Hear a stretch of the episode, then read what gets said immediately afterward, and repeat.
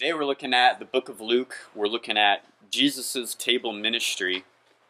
And, and, so we want to get our mindset into the New Testament. And, and while people are passing around contribution and still in that mindset a little bit, I'll just pass these around. It's the order of service for today. Let's see if you go ahead and start passing those. And it just says what songs we'll sing and the communion we'll get into. Well, I'll ask you guys this, this question if you were to text somebody a picture of church, they said, hey, tell me what your church is like, send me a picture, what would you text them? Picture of us eating? Okay. Like open mouth and about to. Hopefully not too candid, right? Yeah, it'd be a picture of us eating. I think about it though, for, for a lot of churches today, and you can go to many church websites, and what's the first thing you probably see on a, a big church website? What kind of images would come up? People laughing and singing, sure, yeah. Crosses, steeples, maybe a dark room, people worshiping, or you know, a concert type of thing. I, I see that on a lot of website home pages. But I love that here, as Amy and Madison said, if somebody says, "Hey, show me a picture of your church," we could text them a picture of people eating. And I have a slide here. I'm not sure who has the pointer, or maybe I'll have to switch it myself. okay, I want to get us into that mindset of what picture would Jesus show. Uh, this is just a first century town. So we're in the, the New Testament. Jesus is born, steps out of time and space and pitches his tent there in Jerusalem and then goes over to Nazareth. Some scholars say that it was a town of about 120 people. So I'm going to nerd out for about five minutes. Other scholars say it is a town of about 200 to 400 people. And I like this depiction a lot. You can see some of the homes, some of the Roman soldiers, people reclining, having a meal right over here. Paints a picture of that life. Eh, but you get the idea that it was probably, you know, most of us went to high schools that were bigger than this town. You know, people knew Jesus enough to say, Isn't that the carpenter's son? when he came back, when he started to preach there. Another slide of uh, two depictions. Now, these are modern day depictions what archaeologists believe homes would have looked like back in Jesus' day. And granted, the poorest of the poor, they were probably living up in caves. They were probably, you know, partial cave, partial dwelling. And then if they were a little bit richer than that, they'd be in something more like this, where you'd have several rooms or homes combined to one common courtyard. And you can see the, the millstone and right in the middle there where they could make some food. They would come together for meals there. So I actually think that I, I wonder if some of these are big extended families and if they're perhaps a little more wealthy because it seems like they can make one room a kitchen and one room for the animals. But in a, a poor household, it would be your entire home, your entire family in one room with the animals, with your kitchen, with everything. And then another room over would be another family with their animals, another room over their family, their animals. And you could come together and you could fellowship, and your home, your family would meet their home and family in the courtyard. It's pretty cool to think about. Pretty cramped, but also pretty cool, this shared meal they got to have with each other. I like how they have the fishing boats over there and you know can pull in the catch of the day and just make a meal. Different different lifestyle for sure. Again, they did not have a fridge, they just had to eat it together. They probably had people cooking all day long just to make these meals happen. Another one I could show you, and then I'm going to talk about architecture for a second. Who's ever seen this painting before? So this isn't a modern day depiction. This is one discovered from the mid to late second century in the catacombs in Greece. The fresco panini, I believe it's called. Kind of like panini, it means bread. so in English, this is the breaking of bread. And it depicts what most scholars agree is six men and one woman, and they have two loaves of fish right there in the middle. They have five loaves of bread. Uh, the man on the right, he's breaking one of the loaves. It's the breaking of bread, it's the Eucharist. They're having communion right here. So many scholars will tell you that this is the earliest picture of church is these people having communion right here. Behind them, there's seven baskets.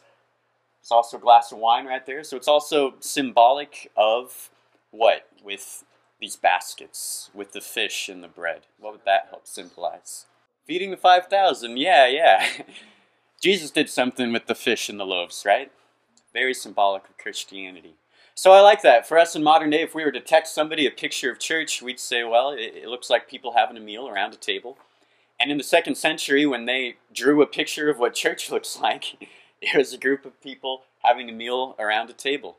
It's funny, some other scholars have come, have come in and said, well, maybe this is one man and all women around a table. And a lot of people debate on if it's men or women. They actually had to um, do a lot of chemical recovery on this painting. It was totally eroded, had all of these red chemicals over it. So they had to slowly chisel that away. It's not very clear because of that. We already had our history lesson on communion, so don't have to spend too much time there. But we talked about how in the, the late third century they they separated the Eucharist from the love feast. They said, hey, we're going to take this out of the temple. And then much later, they even legalized it in the sixth century. They said, hey, no more love feasts anywhere. Not allowed to have this at all. So much so that the reformers um, up in the 1700s, actually even before that, pre Martin Luther, 100, 150 years before Martin Luther, you had people wanting to go back to the first century, wanting to go back to kingdom culture, wanting to go back to Jesus, wanting to go back to discipleship, baptism, wanting to go back to the communion meal. People like the, the Anabaptists, the, the Waldensians. So many groups. I'm excited. Madison and I are going to Germany at the end of October, and so I want to see all these sites where these people reformed back to this. And it's a note of how privileged we are here today because these early reformers, you can imagine a hundred years before Martin Luther, a lot of them were absolutely butchered for these practices, for going back to communion meals. Fathers would be led to their deaths with the heads of their decapitated children hanging around their necks. And they butchered them like this for administering communion to others, for having the communion meal, and also for not being ordained or approved or under the authority of the church for doing these practices. And so remember, you have to bring it all back to the first century home. Gathered around a courtyard, gathered around a millstone, gathered around a table where they could prepare the meal, share your home, and share your family. Have community with one another. That's what Jesus was born into. And it is in that setting that he had his ministry in the book of Luke. That ministry, that table of Jesus, it multiplied. It extended into the church. Jesus's table manners, table etiquette, welcoming people into the family of God. So those house churches multiplied under persecution, under Roman culture, under all of these forces, they stayed solidified, they stayed family. Uh, but soon architecture changed. Soon the church changed, became politicized in the third century architecture of the churches changed. They got money, they got popularity, they got government approval. Uh, they went through the Gothic era, the Baroque era. They created huge cathedrals like Notre Dame. And, these helped everyone hear throughout the room. It echoed throughout the whole cathedral, though at that point it was probably in a language that people couldn't understand. So rather than a table, the church became centered around an altar in the cathedral uh, after the reformers, after the 1700s, when the church split multiple times into multiple denominations, it really became the local church, the community church, the colonial church. Rather than being centered around an altar, they centered it around a professional speaker and around a pulpit. From there, architecture went into the entertainment phase with mass media, with entertainment culture. Church became a theater it, it became an entertainment venue, uh, and it was centered all around a stage. We still have this church today. Uh, we make it like a concert. We gather around a stage to hear a band or hear a speaker. And, and it's really the secularization of the church, where rather than showing up to be served, we show up for a service. We show up as consumers to consume entertainment, to consume whatever they have to give us, rather than serving one another. We need to have some reform. Ultimately, it's the principle of communion, it's proclaiming Jesus Christ that's important. But the form itself is also important, centering the church not around an altar, a pulpit, or a stage, but centering it around a table, having these relationships with one another. You know, our English word companion comes from cum, the Latin root com, and pini, like panini, like bread, meaning somebody to break bread with. That's your companion. So when you show up in the church today, who is your companion? Who is it that you break bread with? They took a, a discipleship survey of Christians in America and they asked what type of dis discipleship they prefer big group, small group, and about 38% of people answered alone. Just me and God. That's my discipleship. Uh, That's what I need in the church. That's not community. You can't have a relationship with Jesus without the community and the family of God. It's been stated that an untabled faith is an unstable faith. You know, I, I remember looking at uh, Rockwell paintings from the 1950s and, and seeing the big happy family centered around a table, maybe enjoying some Thanksgiving. And, and I have fond memories of myself growing up with lots of aunts and cousins, and we'd come together every week and we'd have a family dinner every Thursday night. And even some of my secular friends in high school, they couldn't wait to come over on a Thursday night to see what Joey was having with his family um, because they were missing out on that experience. They shared how their family never gathered around a table in that way. They shared how they felt honored to, to just be in the presence of good company, good, wholesome family who, were loving up on each other. A recent article in The Atlantic spoke of the importance of having a meal together in a world where we're concerned about dairy and gluten and our gut and all these diets and health measures that we take in. It's a whole industry, but really the article stressed one of the healthiest things we can do when it comes to food is having a meal together. American families have about a fifth of their meals in the car and maybe only one meal together throughout the week. And the article in the Atlantic goes on to share how eating disorders, obesity, drugs, uh, truancy, falling out of school, academics, e- even smoking, all of these habits, all of these health concerns, academics, they all have a deep correlation with families who eat together and, and families who eat alone, families who are isolated, families who have less relationship around a table. In the family and in the church, we shouldn't be centered around a TV. We should be centered around a table. We should be healthy. We should eat smart. We should eat simply and eat together. This was the strategy of Jesus hospitality, familial love that transforms us. Jesus reparents us into families. The psalm says he places the lonely in families. That's what the church should be. I love how the Gospel of Luke details the table ministry of Jesus. There's about 10 different uh, table scenes where, where Jesus interacts with other people, he teaches other people, and then even within those teachings, there's so many parables that take place around a table. The parable of the wicked servants, the, the parable of the prodigal son returning home and then having a feast with his family. We have scenes of Jesus teaching on salvation, breaking bread, and calling sinners to repentance at the home of Zacchaeus. Uh, we have Jesus emphasizing uh, relationships at the home of Martha and Mary. We have Jesus in the house of Pharisees teaching about how the woman's heart was in the right place uh, when she cried upon his feet. We're going to look at Luke chapter 9 to see Jesus breaking bread with the 5,000, and Luke chapter 14 to see Jesus giving two parables one about who is greatest at the table, and another about the future table, the messianic banquet, the future of the kingdom and the church. I always think it's uh, pretty interesting how you look backwards and the church started around a table, but also if you look forwards into the messianic kingdom and marriage supper of the Lamb, well, the church is going to end around a table.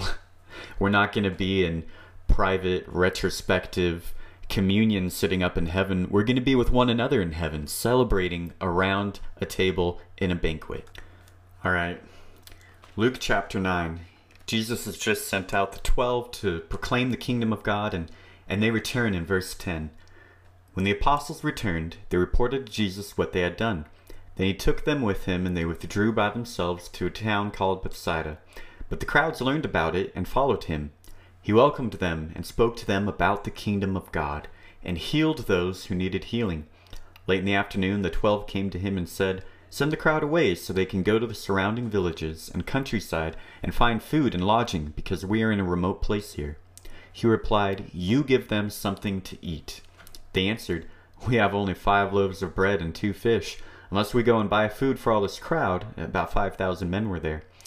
But he said to his disciples, Have them sit down in groups of about fifty. The disciples did so, and everyone sat down. Taking the five loaves and the two fish, and looking up to heaven, he gave thanks and broke them. Then he gave them to the disciples to distribute to the people. They all ate and were satisfied, and the disciples picked up twelve basketfuls of broken pieces that were left over. Limited resources, but a passion to proclaim the Word of God, a passion to welcome others to his kingdom message. As it says in verse 11, he, he had compassion on the crowds, he welcomed them and spoke to them about the kingdom of God. And he involved his disciples. This wasn't only Jesus healing and serving the people, he, he said, No, here is the bread, you feed these people. We're called to be servants within the kingdom of God. He, he divides the 5,000 into groups of 50 uh, Uh, we're not meant to have a relationship with thousands of people, but we can have stronger interpersonal relationships with small groups, small groups gathered around a meal. This wasn't a setting of gloom, this was a setting of celebration. The people were being fed, the people were being healed, the people were hearing Jesus speak about the kingdom of God and all its wonders. Do we have the same heart in the presence of Jesus? When we identify with him, when we proclaim him, when we share the good news, when we share the gospel, proclaim the gospel, are we loving people and serving people, or are we showing up to be served ourselves? Are we coming just for the food, or are we coming to serve others and welcome them into the family of God? This is why we're sent out. This is why we can't have dinner alone in isolation. We need to, to go out and heal others, feed others this is why we're given the Holy Spirit, not, not to just comfort ourselves in our loneliness, but we're given the Holy Spirit so that we can witness to others. Now, if you think it's only about having fun, showing up and eating, just go on ahead to see what Jesus tells the crowd in verse 23. Then he said to them all, Whoever wants to be my disciple must deny themselves and take up their cross daily and follow me. Jesus had fellowship, had company with everyone. He broke the socio-economic norms. But at that table, at that hospitality, he also called sinners to repentance, to hold to his teaching. Verse 25 What good is it for someone to gain the whole world and yet lose or forfeit their very self? We can show up, we can get all the friends, we can get all the food, but what is it worth if we're not really following Jesus? Following in his footsteps, having his table ministry, a perfect balance of truth and grace. I hope that all of us can have that experience, that we can welcome others to the table. But there's other scenes within the gospel over in Luke 14. We have to ask ourselves, does my table look like Jesus' table or the table of a Pharisee? Uh, the Pharisees were quite upset when Jesus brought in women, when Jesus didn't make himself clean before dinner, when he didn't wash himself, when he wasn't purified in their eyes. Uh, are we like this with other people? Luke chapter 14, verses 1 through 14 says this One Sabbath, when Jesus went to eat in the house of a prominent Pharisee, he was being carefully watched. There in front of him was a man suffering from abnormal swelling of his body Jesus asked the Pharisees and experts in the law, Is it lawful to heal on the Sabbath or not? But they remained silent. So taking hold of the man, he healed him and sent him on his way. Jesus was willing to help the man. They were not. Then he asked them, If one of you has a child or an ox that falls into a well on the Sabbath day, will you not immediately pull it out? And they had nothing to say. When he noticed how the guests picked the places of honor at the table, he told them this parable. When someone invites you to a wedding feast, do not take the place of honor, for a person more distinguished than you may have been invited. If so, the host who invited both of you will come and say to you, Give this person your seat. Then, humiliated, you will have to take the least important place. But when you are invited, take the lowest place, so that when your host comes, he will say to you, Friend, move up to a better place. Then you will be honored in the presence of all the other guests. For all those who exalt themselves will be humbled, and those who humble themselves will be exalted. Then Jesus said to his host, When you give a luncheon or dinner, do not invite your friends, your brothers or sisters, your relatives, or your rich neighbors. If you do, they may invite you back, and so you will be repaid. But when you give a banquet, invite the poor, the crippled, the lame, the blind, and you will be blessed. Although they cannot repay you, you will be repaid at the resurrection of the righteous. It's at the table that Jesus reparents people with familial love, bringing them into the family of God. Uh, but so often, rather than going out and seeking the lost, bringing them to the table, we seek our own interests, uh, how we can be served. Uh, we think that we're the greatest. We should have the best spot at the table, uh, the finest of the food, the finest cushions, the best friends, the, the most popular guests. This is our desire, oftentimes. My wife and I had the privilege two summers ago of going to the remote Fijian island of Batiki. And this is an island with about three villages, maybe 250 people, and they are very religious. They're Methodist, but they are, it's kind of Christianity in a bottle. They're remote, they're away from everybody else. And we went there to serve them and, and help out, but Really, they ended up serving us. They welcome you to the island with a sevusevu ceremony, and this is a sacred thing where they're adding you into their family. You're getting a new Fijian dad. You're going into their home. And they all gather around a bowl of grog and they break up some kava and they make this this dirty, watery drink. I actually kind of like it. Um, but the most honored guest, the elders of the village, there to sit closest to the kava bowl and so you have to go through a series of, no, I don't want to sit there. When they're pleading, please sit here, sit here, sit at the most honored place. And about five or six times, you have to deny it. You have to say, no, thank you, no, thank you, no, thank you. Uh, you're making a grave mistake if you accept on the first or second offer and then you sit in the most honored place. This is not looked on with favor. They base this practice off of what they see Jesus doing in the Gospels seeking to serve, not to be served. Uh, so once they're welcomed into the island, we were we stayed in the huts in the village with the people. Every day, my Fijian dad, he was a fisherman. He'd go out to sea for hours and hours just to catch us dinner, and other members of the family they would cook all day long over an open fire just to provide a meal for us. And they'd put out their their finest dishes on the floor, and we'd eat together and celebrate with each other. They gave up their own beds. They, they insisted multiple times, no, I will sleep on the floor, you sleep in my bed. They were the best hosts I've ever had. And I just thought to myself, how much do I misrepresent Jesus compared to these people?